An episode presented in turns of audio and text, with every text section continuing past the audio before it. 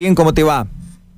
Hola, buenos días Sebastián. Sí, perfecto, escucho. Muchas gracias por atendernos. Queremos charlar contigo hasta donde se pueda. Por supuesto, sabemos que muchas veces hay, hay un hermetismo que tiene que ver con la eh, investigación y demás cuestiones. Hace, mm, creo que fue hace unas dos semanas aproximadamente, un robo mm, en calle 302 un robo a mano armada. Nosotros charlamos brevemente con, familiares de la mujer eh, que lo que nos contaba de, y, consideraban de mayor gravedad es esta cuestión de, que bueno fue apuntada con un arma de fuego en el interior de su casa. Damián, ¿qué se puede decir? ¿Qué sabemos hasta acá?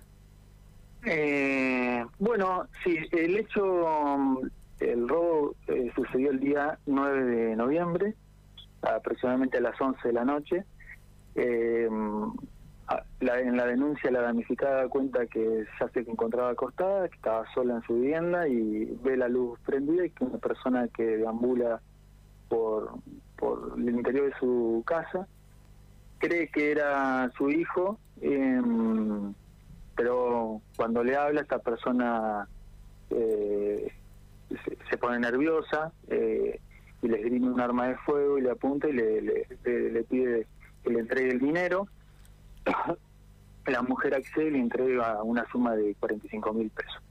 Y ahí, de acuerdo al relato de la denuncia, la mujer comienza un diálogo con esta persona, el cual ve que es una persona joven, de, edad muy joven, eh, que se encontraba con el rostro cubierto.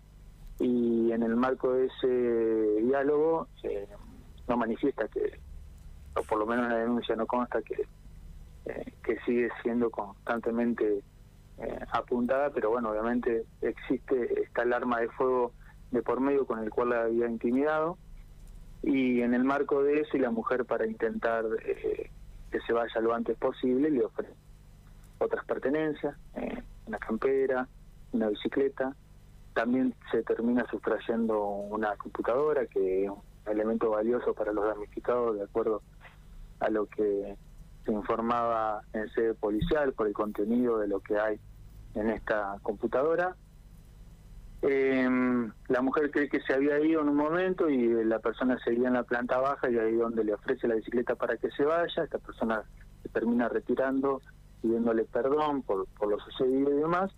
Eh, no hay ningún tipo de violencia física eh, en la señora. Eh, obviamente está la gravedad del hecho de del ingreso en la morada en horas nocturnas y con un arma de fuego. Justamente, ¿no? Ese el hecho. No, mientras te ¿Eh? escuchaba con el relato, digo, tiene este, este excedente, me parece, para lo que habitualmente ocurre en la ciudad. Tiene como dato, obviamente no menor, ¿no? De, de, suma gravedad, esta cuestión de la persona armada en el interior de tu casa. Eh, me parece, Damián, ustedes son los que saben del tema, que hace bastante que no ocurría. Sí, eh, sí, sí, la realidad es esa, que no tenemos hechos de esta naturaleza hace tiempo. Eh, de todas maneras, una de las hipótesis es que, a lo mejor pensaban que no había nadie en la vivienda por cómo se da la situación, más allá de que estaba armado, obviamente está predispuesto o de alguna manera eh, para, para repeler en caso de resistencia, tener un arma con el cual intimidar, pero por la actitud mostrada por la persona, de acuerdo al relato que nos dio la, la damnificada, una de las hipótesis que manejamos que eh, una de las hipótesis es que a lo mejor pensaba que no había nadie en la vivienda. Pero bueno, es una, una hipótesis más dentro de lo que es la investigación. Está bien. Eh, Damián, muy joven dijiste que, que la, la, persona... Es la descripción que da es la descripción que da la señora por la forma de hablar, por el tono de voz, por... eh, bueno, por, por el, la forma es una apreciación de eso. Está bien. Y agredir no la agrede en ningún momento, más allá de que la situación ya tiene violencia, pero agredir no la agrede. No, no, agresión física no, eh, la amenaza fue dame todo, te eh, dame toda la plata, te revuelvo todo, eh, ese tipo de, de, de, intimidación a ese nivel, este pero bueno, de ese tipo de intimidación obviamente con un arma en la mano, no no hubo nada de esto. No la golpeó, no la ató, no, no las amarreó, no la empujó, no la encerró. Incluso al fin le estaba sustrayendo el teléfono celular, la señora se lo solicitó que no se lo lleve y se lo devolvió en el marco de esta situación del delito, ¿no? Eh, eso, eh, ese es el contexto. Qué bárbaro, te, te escuchaba y y esto de que no me lleves por favor el celular y me lo dejas, qué situación rara, particular, en un contexto que tiene violencia, porque el tipo está armado robándose algo. Bueno, no dejó, de llamarme la, atención. ¿Qué edad tiene la, mujer, la víctima aproximadamente? Una señora de 70 años. 70 años, claro. Está bien, nos, decían los familiares de que indudablemente queda un miedo importante, ¿no? Después de una situación de este tipo. Que, No, obviamente, es una situación altamente traumática eh, por lo que tiene que ver no solamente con ingreso en la moral, sino estando uno presente, estando uno acostado, eh, en una situación de, vulnerabilidad, eh, una persona mayor de edad, sola, genera una, una intranquilidad de ahí en adelante para la persona que sufre este evento, está claro, es un, marca un, antes y un después en la vida diaria de una persona.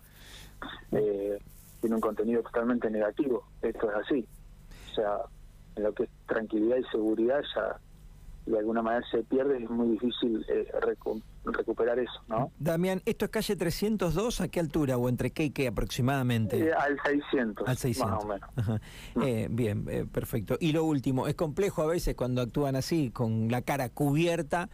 las líneas de investigación o, hay un desarrollo? No, sí, lo estamos trabajando con Comisaría Tercera, eh, no es un hecho sencillo, sobre todo con el manejo de cámara, em, porque como se fue en, una bicicleta, eh, pero claro, el, el aporte, eh, la persona tendría guantes también colocados, o sea que el, aporte y la señora manifiesta que únicamente le pudo ver los ojos, es complicado tratar de determinar eh, una tenemos una obviamente un, diseño nos indica físicamente cómo era eh, pero eh, desde ese punto de vista estamos un poco más limitados con lo que es el reconocimiento de una persona o tampoco tenemos ningún dato de color que por ahí nos pueda llegar a a identificar a la persona por alguna cuestión particular, de voz, este,